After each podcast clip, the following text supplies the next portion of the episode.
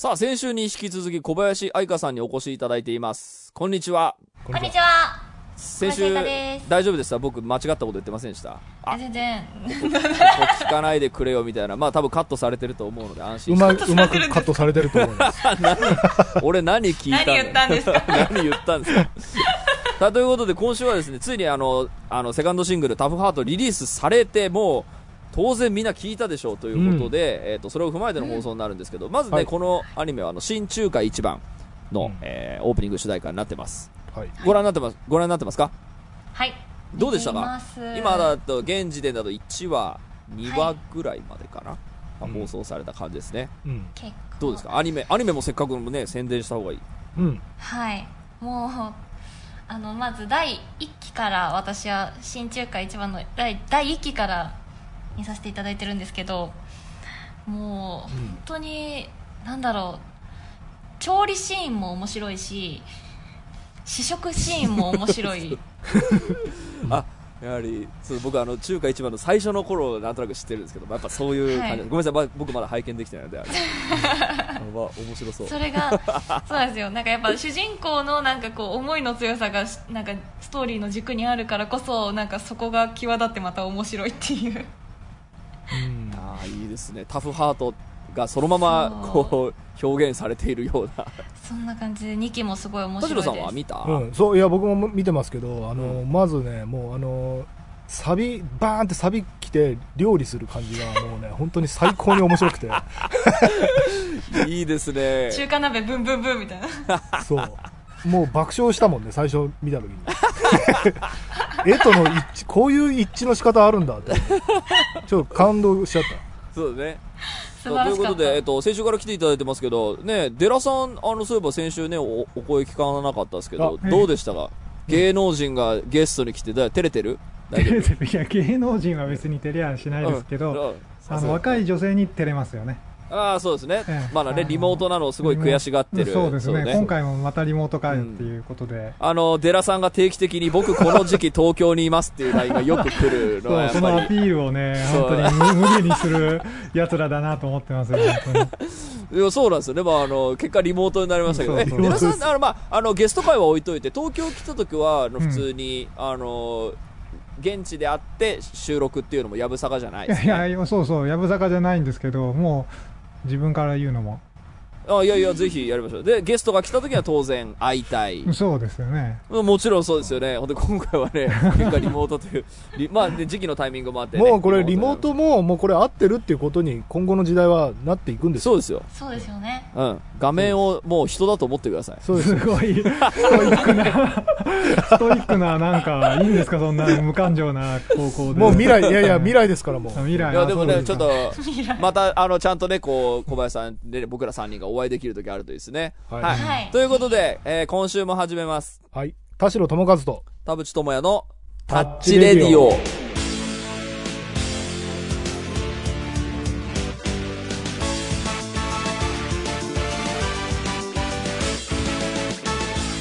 改めましてこんにちは、田代智和です。改めましてこんにちは田淵智也です。この番組は作曲家田代智和とミュージシャン田淵智也がお送りする閉塞感ダハーレディオでございます、はい。えーさて今週もゲストに1月27日にセカンドシングル「タフハートがリリースされたばかりの小林愛香さんにお越しいただいています。今週もよろしくお願いします。よろしくお願いします、で今週はですね、あのまあ、リリースされて、え1週間経ったのでみんなもちろん聞いたよねということでその、えー制作の裏側だったりあのいろいろ掘り下げながら話せると良いかなと思うので、うん。ね、田代さんと小林さんが何を目論んでこのシングルを作ったのかっていうのをいろいろ掘り下げていければと思いますよ。はい。ということで、えー今週もごめんなさい。あのキーあの合言葉一緒に言ってもらっていいですか、えー今週も30分間あなたの閉塞感を。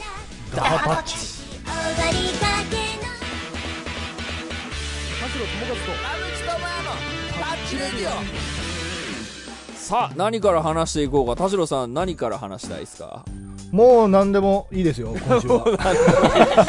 えーっとですね、田代さんがあのは、えーっと発売付近で、えーっとツイートした時にね、こういろいろえークレジットだったりコメントも書いてくれましたけど、まずねこの、えータフハードの3曲のシングルの、えーえーなんだ、えー曲目についてまず紹介します、えーその1、えー M1 タフハート。これ作詞作曲編曲 9MHz ですね、えーそして M2 サンセットバイシクル、えーこれ作曲は田代智和さんで作詞編曲は佐伯祐介さんっていうこれあのファーストシングルの「ノーライフコード」の「ゆらゆらら」と同じ座組ですね。はい。で、えー M3 あ読めない恥ずかしい。ロレム・ルプス。イプソンイプソン。イプソン。ごめんなさい。おお恥ずかしいです。はいこれ作曲田代智和さんで、えー、と作詞を小林さんも一緒にやってると。田代さんと小林愛香はい。でやってると、で編曲が、えー月食回帰の遠藤さん。はい。すごいですねこの座組。あのファーストシングル「ノーライフコード」を経ての制作になったかと思うんですがまずその、どういうのを作ろうみたいなのって田代さんと小林さんどんな話したか覚えてますか？覚えてますか？覚えてますか？でシングルを出すとなったらやっぱりカップリングがあるよ、はい。ね、特にデビュー直後のシングルってねお客さんからしてもこう新曲がどんどん、えーとね、こう増えていく方に越したことはないからやっぱりカップリングに何を入れるかっていうのは結構やっぱこだわりが反映されるところなのかなと思ったりしますけど、うんうんうん。カップリングに何を作るっていうのはこれまず誰発信なんですか、これはでも田代さんと話し合いながらね。うんうん、話し合いながら最初は、えー、とじゃあちょっとさ前の話に戻ってその、えーとうん。ノーライフコードの時に2曲目に佐伯祐介さん。で3曲目にそのエヴァ君屋敷みたいな、うん。あのーその辺を起用することだったり、はい。そのどういう曲を作るみたいなのって田代さん的なこう、えー、とまず小林愛香でお届けする3曲はっていう時に、うん。何を狙ったみたいなのって具体的にありますか、えー、とまず順序としてはあとその一番1曲目を大体決まるじゃない？コンセプトとか、まあ、曲調が決まって、でそれを、えー、と週に置きながら、えーとまあ、一つはやっぱりその ICANN の持っているこうバリエーションというかそのいろいろなものができる人なのでうんうん。なんかこう一辺倒にしたくないなっていうのはまあ話し合いの中でありまして、まあはい分かりやすく言えば要は3曲ともロックとか、そのなんかロックバラードとかっつってなんかもう全部をロック色にしようみたいなはいことではないなっていうのがまあうんうんうんうん。一つありましてうん。であとなんかまあえー、と個人的なところで言うと僕のそのまず佐伯祐介君とかも、あのーまあ、前からその10年ぐらい前からうちにつけ麺食いに来たりとかしてた個人的な関係があったんだけど仕事でご一緒する機会はなくてでも音楽的に彼のその、えーこうジャズファンクみたいなものをねずっとあの何かでご一緒できる機会ないかなと思ってたらあれここじゃないっていうのがまあ結びついたみたいな。うんあったので、うん。そのロックジャズファンクみたいなものをつってでそのトラックさんで、まあ、ロックだけどノーライフコードとはまた毛色の違うロックでみたいなちょっと踊れるロックでみたいな感じはいのそのバリエーションのバランス感みたいなものはそれはやっぱりアイケンがいろいろなことができるっていうのを前提としてこのなんていうのいろんな私を見てっていう感じをちょっとファンの皆さんに届けられたらいいなと。うんうんうんうんでそれがまうん。あだからある意味今回もそれの延長線上というかまだ、ね、その3曲しか世に出てないわけだから、うん。それのプラス3曲っていうことでうん。それを推し進めた形になりますよね、そのノーライフコードを経て、うん。えー、と新しくこれまだこのエッセンス出せるよねとかっていうのって探ったりしたんですか？それはもういろいろ探り済みなものはいろいろそのうん。オンラインライブの時にちょっと垣間見えたりもしてたんですけど、まだそうねいろいろまだ言えない隠し玉があの、うんこれから制作していくやつを。そういえばさ前小林さんがさ一瞬出てくれた時にさはい。次の曲で何か言えることないですかって僕が空気読まずにめちゃ言ってすげえ困ってたの覚えてるんですけど、はウインクだって言ってたけどライブでその曲なかった、い、ありました。あありましたよこの間。あだ新曲。楽しみじゃん。そうそうそうそう。あのーライブでねまさにあれはそのウインクを見せるために作ったような曲、うんうんその、はい。それはまあねきっとこの後に多分アルバム制作みたいなことも構想にありながら進めていると思うんですけど、はい。えー、と今回のじゃあカップリングの2曲っていうのを、うん。えー、とだから時系列的に、えー、とアルバムの曲はアルバムの曲として今回この2曲にしたっていうのは、えー、といろいろ作ってるわけじゃない？他にも。はい。そのその理由というかいきさつというかをなんか覚えてますか？そうね、まあ、一番はやっぱりそのタフハートがパワフルすぎるので、うんうん救命がが4人よ4人で400%で殴っちゃったから大変濃すぎたので。楽しい制作でした、でそのちょっと濃すぎなものに対して、うん。カップリングだからっつってあんまり薄味でもねちょっと印象が薄くなっちゃうので、やっぱりいい曲はいい曲のままうん。あのちゃんと個性を残せる方向性っていうのをまあ模索してこうんの2曲になった感じですか、確かにそっか。あのいわゆるサウンド的な熱量も含めてですしあの歌的なスキルのなんというんですかね、必要とされてる度合いみたいなのってうん。なんかファーストシングルより少しあのハードルが上がったような印象がちょっとあったんですけど、小林さん的にはどうだか？このファーストシングルと比べて今回の3曲歌っていうものに関してうわ忙しくなったなとか新たなハードル来たなみたいなのってあったりします？そうですね。でも今回カップリングのサンセットバイセクに関しては結構おしゃれなサウンドなんですけど私も背伸びをしてちょっとアーティスティックに歌ってみようかなって思っていたらあの田代さんの方からまっすぐ歌ってほしいっていうことだったのでなんかおしゃれなこうミュージックにまっすぐ乗せるのがちょっと難しかったりとかもしたんですけどでもすごいやっていくうちにどんどん馴染んできて自分の中に馴染んでくるものがあってなんか特にこう苦戦というよりかは楽しくえどっちもできたかなとも思います、ね、こうハードル的には要求的には少し高そうなイメージが僕客観から的に見てもあるけどもう小林さんからしたらもう余裕も余裕だと。余 裕余裕なわけじゃないんですあけど。あこんな感じっすね。ああじゃああれ使っちゃおうあれ使っちゃおうかなみたいな。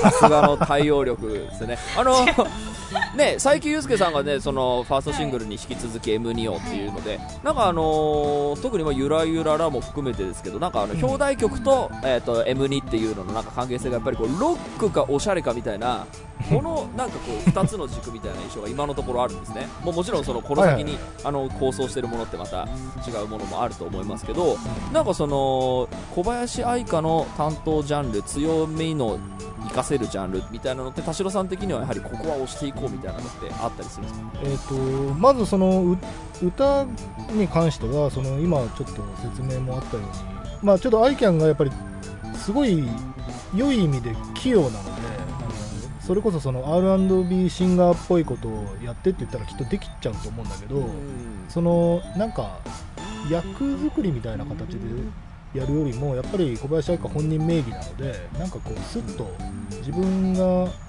それこそサンセットバイシクルとかその自転車に乗りながら鼻歌で歌ってるみたいなイメージなのでスッと自分が素で歌ったらどんな声が出で歌えるかなみたいなところで十分魅力的だと思ったのでなんか R&B シンガーのフリーみたいなことはしない方がきっといいんじゃないかなっていうのがまあコンセプトとしてあったわけですよね。だからそのおしゃれな曲をなんかおしゃれに作り込もうっていうこう肩に力の入った感じではなくそのなんか夕日の中を自転車で走ってうっかり鼻歌で歌った曲がたまたまおしゃれだったみたいな、なんかこう結果論というかあんまりこう気合い入れて作るぞみたいな感じをちょっとなるべく遠ざけたいのが僕のまあ、だからその音楽的にバックトラック的にはこうなんか本域のものだったとしてもやっぱり小林さんの歌表現としては、うん。あのやはりに人間性がちゃんと見そうねえるもの、あのなんかちょっとフラッと夕方自転車で出かけた時の歌みたいなくらいの温度感がなんかやっぱり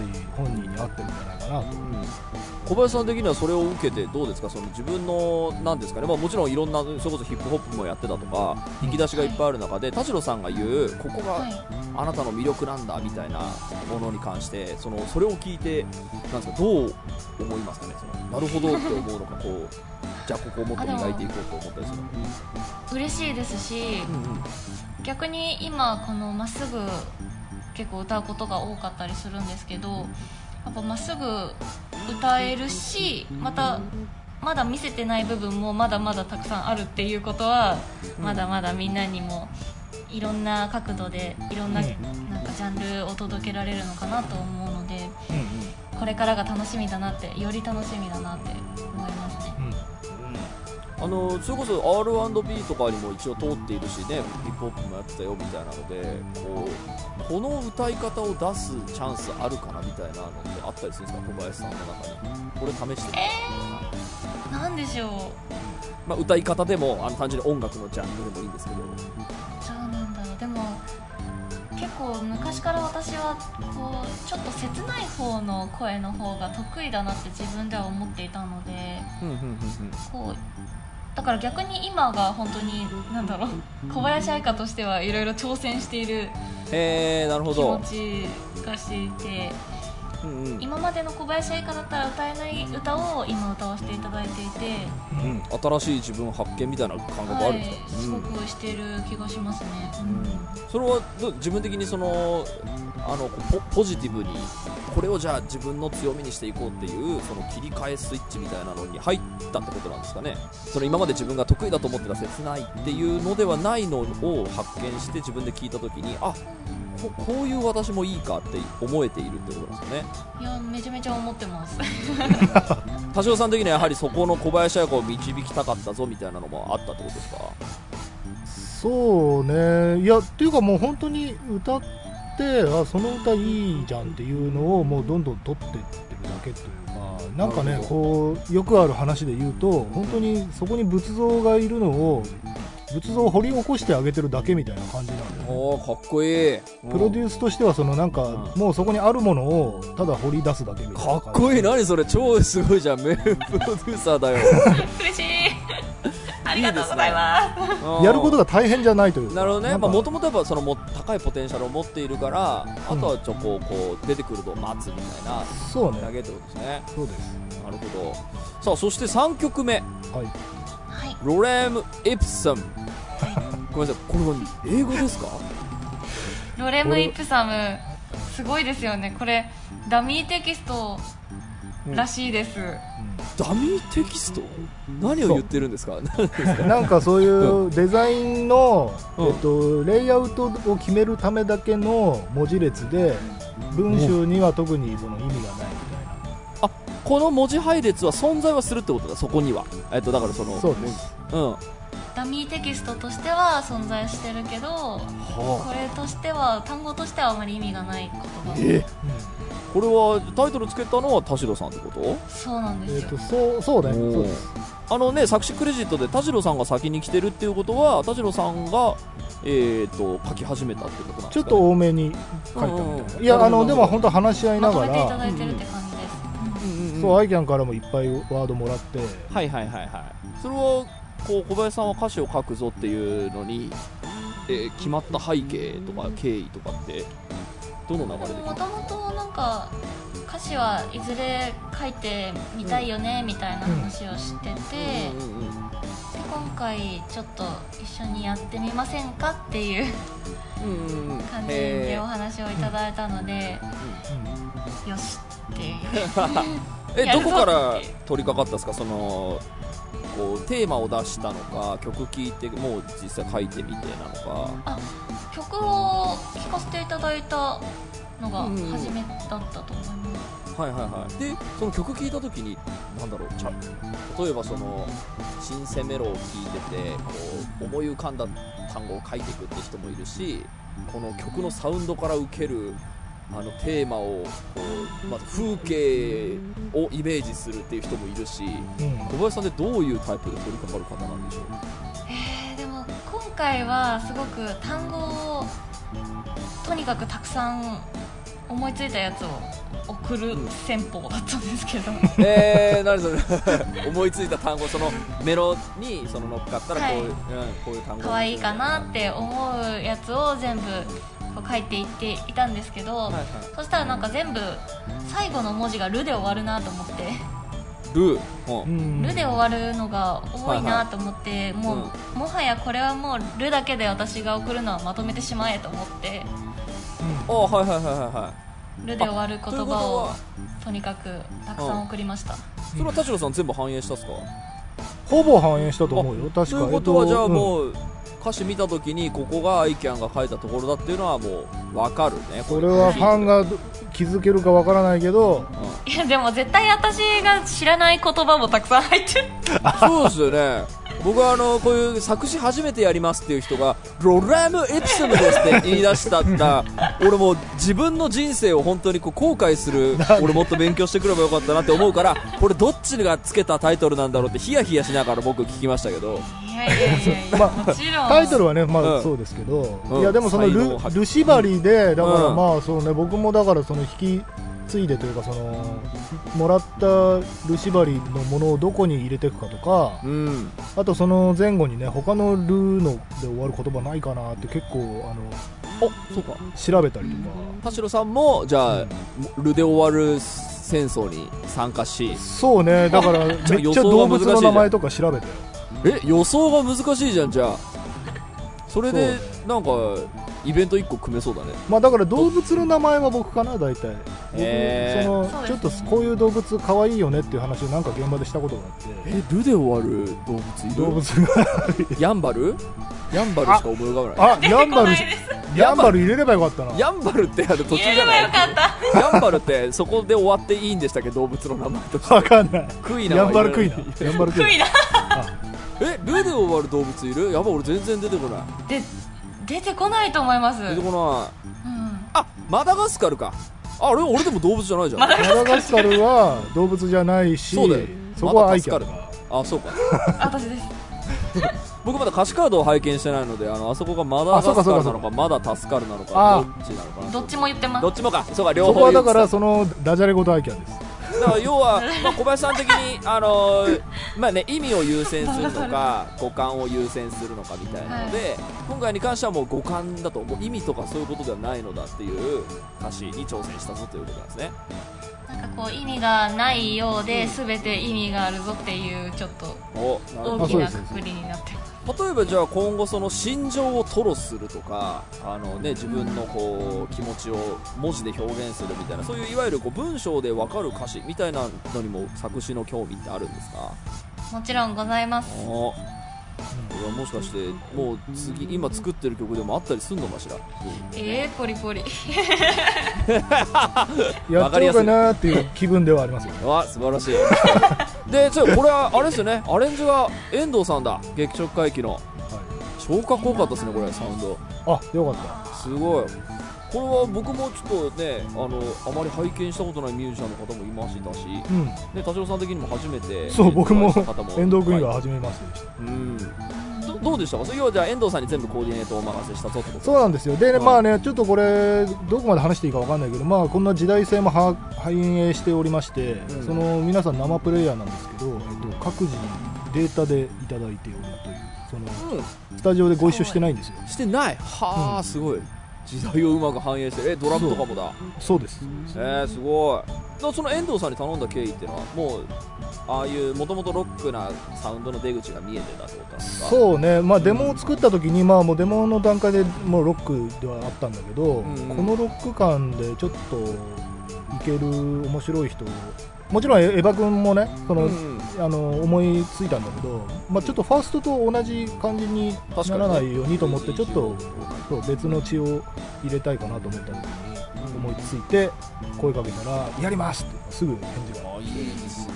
10秒後ぐらいいに。いいコラボレーションだったあよかった。いや僕なんかが言うのもおこがましいですがすごいかっこなんかあのあそこまで激しくしても全然小林さんって歌が抜けてくるしうん。一つの手札として新しいの来たなっていうのがよく伝わる3曲だったなあという。よかった。はい、だからそういう意味であのなんだ要求されてるものが多いっていう印象がすごいあったんですよね、その前回の3曲よりあの単純に攻めたなっていう感じの、あー確かに。うん、なんかあのノーライフコードの時ってあの、ね、9メガヘルツが書かせてもらったのであの勝手に僕喋りますけどあのノーライフコードの時って僕が田代さんに「えいやえいや」って投げたメロをある程度田代さんがこう、えー、とかいつまんで、えー、と少し難易度を下げてくれたところとかもあった記憶があるんですよ、うん。だけどタフハートって僕書いたとこ多分ほぼそのまま使ってもらってる気がするんですね。だから、あのー容赦なく、でも僕はとりあえず田代さんまとめてくれるだろうと思って、容赦なく投げるっていうのをいつも9メガヘルツでやってるんですけど、そこはなんかあのあんまりこうブレーキなくこう使っていただいた記憶があって、そこに関してもなんか少し田代さん的な意識の変化はあったんですか？えー、とやっぱりファーストの時はそのまずこれは方針としては今でもぶれないんだけどやっぱり本人が、えっと余裕を持ってできる表現できる部分っていうのをやっぱ大事にしたくてそのなんかいわゆるその田淵君息継ぎが全くないメロみたいなものを、もちろんやればできちゃうから、あのやってできちゃうことじゃなくて、もうちょっとそこに自分だったらどう取り組むかなみたいなうん。考える余地とかその息継ぎする余地があった方が、えっと、本人のなんだろう生き生きしてくるかなという思いもありちょっとメロを間引いたり、はい息継ぎのスペースを用意したりしたんだけどタフハートの時は逆に多分田淵君もその方針が分かってくれた上でメロを作ってるところもあると思うんだけど、んその詰め詰めじゃなかったからちょう。どよく落ち着いたみたいな。なるほどなるほど。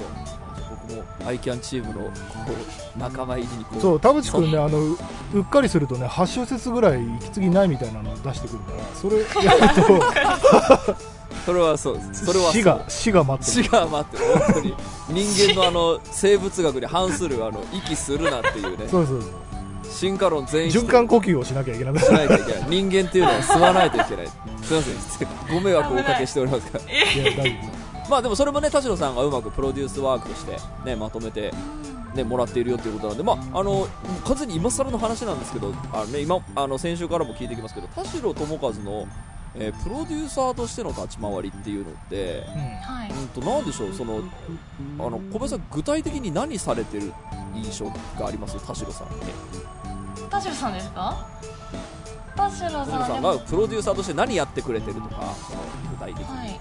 でもレコーディングの時にディレクションしていただいて結構バランスを私の声のバランスというかちょっとまあ可愛くなりすぎてるとかちょっと落ち着きすぎてるとかっていうそのなんかいい具合のバランスでこうトータル的に見ていただいて調節していただいてるんだなっていうのをあの3曲通して聴くとあまとまって小林愛花だなっていうのを感じれるので。歌っている時にはどういうそのディレクションに対してどういうこう印象なんですか。はいわかりましたっていう感じでこあそうですそうです。でも的確なんですよ。そのあのパーセンテージで言ってくれるんで。うおおどういうことですか？だからその明るい可愛さ度合い歌声。がみたいな、うん、あそうそう明るい可愛いのちょっと3%オフでみたいな。そんな細かい5%あーオフでとか。それ面白い。言ってますよ。であの何でしたっけ？あの制作風景撮っといた方がいいですよ。絶対喜ばれるそれ。見た俺見たいもんね。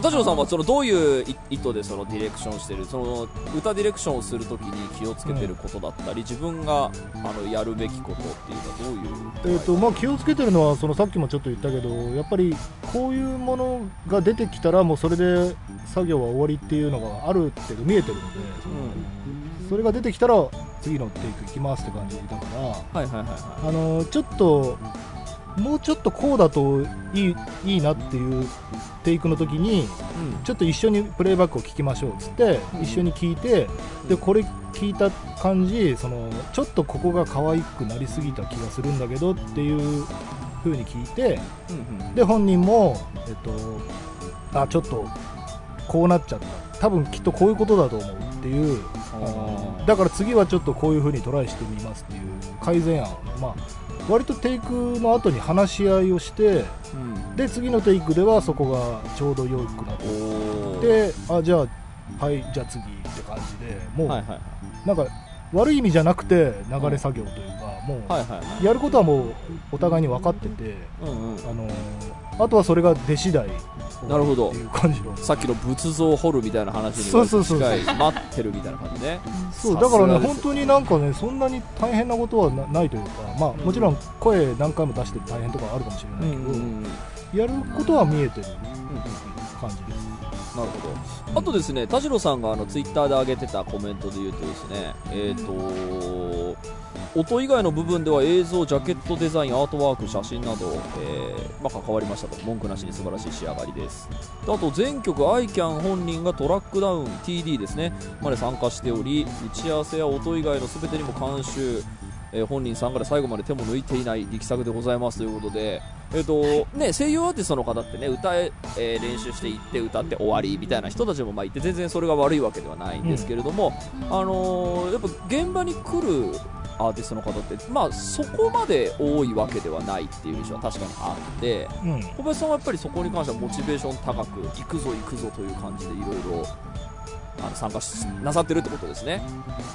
なんかもう参加させてもらえるものは全部行きたいなっていう気持ちです、その小林さん的にその監修っていうのは、えーっと何ですかね。こうその現場の打ち合わせとかでああのこういうジャケットがいいですとかこういうあの映像が良いですみたいなこうコメン意見とかも出したりするんですか、そうですね。もちろん。うん、なんか田代さんが覚えてる限りで小林さんのナイスディレクションみたいなのってあったりします？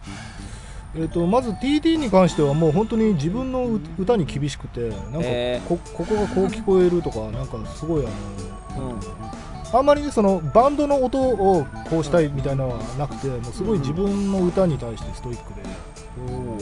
でだからね僕ら一応ほらスタッフの方で仕上げた状態でうん。これで本人に聞いてもらってうん。OK だったら OK だっていう感じで聞かしてるんだけどうんうんうん。自分のボーカルにダメ出しを始めるからみんなヒヤヒヤ。ダメ出しっていうのはその小林さん覚えてる限りでいいですけどその聞いた時に何を思うんですか？あの歌ってる時と違うなのかなんか。あーそうですね。なんかあのあんまりこの歌詞のここが聞こえないとか聞こえづらいとか。なるほど、うんうんうんだからうん。もうちょっとこの音を大きくした方が皆さんに伝わるかなとか。うんうんうんあとはなんか変なこうちょっとニュアンスがついちゃったりとかしてるものとか。うんうん。あとなんだろうあとは伸びてるその時のビビブラートがすごいなんかちょっと雑だったりするとうってなるのでなるほどなるほど、自分もなんかこう自信を持って皆さんにこうおすすめしたいしたくさんみんなにも聞いてもらえるようになるべく私もしたいなと思うのでそうですね。いやいやいや。皆さんのおかげですごい素晴らしい作品がどんどん爆誕していってるのでねえこれからもうんもうねオンラインライブでやっててまだ世に出てない新曲もあるのがなんとなくねえあれはどこでいつ出てくるんだってみんなざわざわしてるのを気づもいうてる計画はなんとなく決まってるんですか？年間計画みたいなそれはまあ薄ぼんやりね。薄ぼんやり、うんぼんやり。まあね、あの5月にライブがあるぞっていうのはね、あのさっき先週告知の時におっしゃってたので、その辺も楽しみにしつつ、最後にあの SNS で出てくる iCAN チームっていうのは、はい。要は田代さんと小林さんと何なんですか？他なんかそのチームに欠かせない裏方のこの人みたいな、まあ、もちろんあのたくさんのねトイズの人も含めてそうだと思いますあそうですね。だから、はまあ iCAN のその所属事務所の皆様とか、うん。まあ、トイズファクトリーの皆様とかあとはそのまあね映像とかあもちろん加藤レイソンとかね、まあ、あの今回のイラストを描いてはくださってたりとか、い、はい。そのまああのもちろんヘアメイクさんとかねいろいろもう皆さん含めてなんか。みんな含めてもうチームだと。そうね。まあやっぱ iCAN を中心に集まってる。あもちろん田淵さんも。あそうそう本当ですか？やだ、はいもちろんです。ありがとうございます。やだってやだごめん。言葉が悪かった。言葉が悪かったってあのちょっと照れが 照れが文字に出たそっちの嫌だ。えーちょっと嬉しい。ね僕もなんかそんなにこうねあの現場をこうめちゃイケてたわけではないからなんかねたまに TD とかお邪魔させてもらった時すごい嬉しいですよねなんかまたね参加できればと思ってます。し、はい、9メガヘルツもあの田代さんが、うん、9メガヘルツにもいろいろお話をくれたりするので、虎視眈々と実はいろいろ準備しているので、そうねそういえばデラさんテレビ番組とか作ってますけどなんか小林愛香さんなんか番組に 出してくダイレクトマーケティング。お願いします。急に。ダイレクトマーケティング。ダイレクトマーケティングそうですね。なんかなんでしょうね。どうですか、ここまで聞いてて、なんかテレビでこのこう魅力をなんかの伸ばせたらとか、お見せできたらなんか増えんじゃねえかみたいな。先週の話とかだとビール好きみたいなのあったじゃないですかはいはいはい。最近ねあのーこうなんだ吉田類の酒場放浪記みたいなあのの飲み系の番組は割とはいはいは飲食、まあ街あーぶらグルメ系というかなんはいかはいはいはい。はい。それ系は割となんていうんですかねこう関心ある人も多いしいいい掛け算ができるかなとか思いましたけどね。確かに。なんか飲んでる女性はもう美しく見えちゃう、そうそうそうそう。なんなんとなくこうそうなんですか。いやいなんかね、まあまあこれも偏見がちょっとあるかもしれないし 別に飲めない人が悪いってことはないんですけど。楽しく飲んでる人そうがなんか楽しそうにしてるっていうのは、まあ、何かしらこうねあのはい。気があるような気がします。あじゃあそれ番組作ってくださいじゃあ地ビール担保みたいなやつそうですね。いいですまあなんかねそういうこうあの今のそのファンの人よりさらに外にっていうね今回のそのアニメのタイアップとかねら次の「さよなら私のクラマ」でまた広がると思いますけど、うん。またいろんなねファンの人たちがこうアイキャンのファンになってくれたらより楽しく音楽活動がね広がってきそうで楽しみでございますね。そうですね。頑張ります、はい、どうですか？あの他何かあの面白制作裏話みたいなのごめんなさい雑な質問で申し訳ないです。小林さんから何かそれこそこの時の田代さんってどうあの時田代さんあれどうだったんですか？みたいな制作上のこう裏話みたいえなあったりします？田代さんなんか面白いことしてましたっけ？いやあ別にしてないよ。してないんだ。あでもいつもすごいいっぱい話してくれるので。何を教えてくれるんですか田代さん。その料理とかの映画とかも本当僕もいろんなことをあの影響を受けてあの知識として教えてもらったんですけど何をこうおすすめしてくれたりするんですか？そのおすすめか。おすすめっていうかそうどういう話をこうしてくる、本当たわいない話ばっかしてるんですよね。でも私今覚えてる限りのことだともう前の前から歩いてくる人からなんか光を当てられたらどうしようとかそういうなんかよくわかんない。えああはいはいはいはい。あのなんですか思考実験ですね。こう目の前の人が急に光を浴びせてきたらどうしようっていう。なんかそういうなんか前の人がこういきなりこうドンって肩でぶつかってきたらどう対処すればいいのかとかそういうなんかよくわかんない。あそれを田代さんがこう 話題として出してくれると。かわいいな。そんな話したっけ？わかりますなんかつい考えちゃいますよね。あの目の前であの人と話してる時に俺今この人ぶん殴ったらどうなるんだろうっていうことを。全く嫌いじゃない人嫌いじゃない人にすらも考えてるから。そういうことをなんか言ったりするしてんじゃない？なんか多分そのもしも系結構言ったりしてますね、ああもしも系ねあとはなんか田代さんはよくケーキとかが出てくると切ってくれる。頼もしいお お父さんじゃん。いいやみんなやりたがんない切り分けてくれる。っていうや確かに難しいですよねケーキ切るのはね。それなちゃんとなんかもう何人いるから何等分でなんかもう何回切ればいいとかそういうのもすぐ瞬時に計算して言ってくださるので 誰よりも早く動いてくれるんですよやっぱり学生時代に数学をちゃんとね勉強した甲斐があったよさすがです。素晴らしい。やはりじゃあまあプロデューサーではいいお父さんでもあるぞということで。はいということで、えー、と小林彩香さんのタフハートですね。深く掘り下げて聞かせていただきました、ありがとうございました、ありがとうございまありしたがとうございました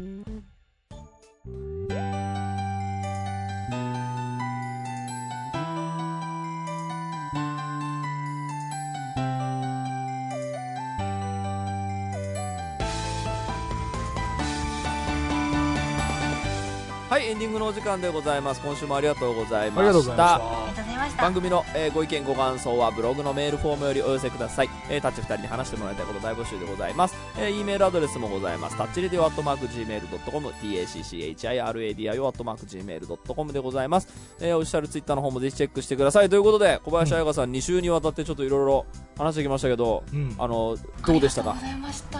いやたくさんなんか今日初めて知れたこともたくさんあって。おなんか勉強になりました、いろいろ。ありがとうござね、なんいました、か田代さんのこのこういう制作の裏話みたいなものはこれファンの人も大喜びだと思いますよ、いやもう一緒になって喜んでます。ね情報も持ってタフハートの3曲そして MV を見るともう小林愛香がもう好きでしょうがないっていう感じにもうなること間違いなしなんでね、まず買うっていうですね。そうで、えーね、新中華一番もぜひ放送中なのでぜひオープニングアニメ、ね、サビの瞬間に何が起きているのかも絶対見ろよということで。で YouTube でショートサイズ MV 出てますけど、えー CD を買うと初回限定版かな？買うとフルサイズが見れるということで、はい。何か言い残したことないですか？すいません僕ばっか喋っちゃって。いやいやいやいやありがとうございます。今度はねリモートだ リモートじゃなくてぜひおお直接寺さんが大きくうなずいてますぜひまた呼んでください。その時には。ビール飲みながら。ビール飲みながら。いいじゃないですか。ビール飲みながらそうしましょう。それをそのままついでに番組にしちゃえばそれやろう最高ですかそれやろう。番組そのまま番組で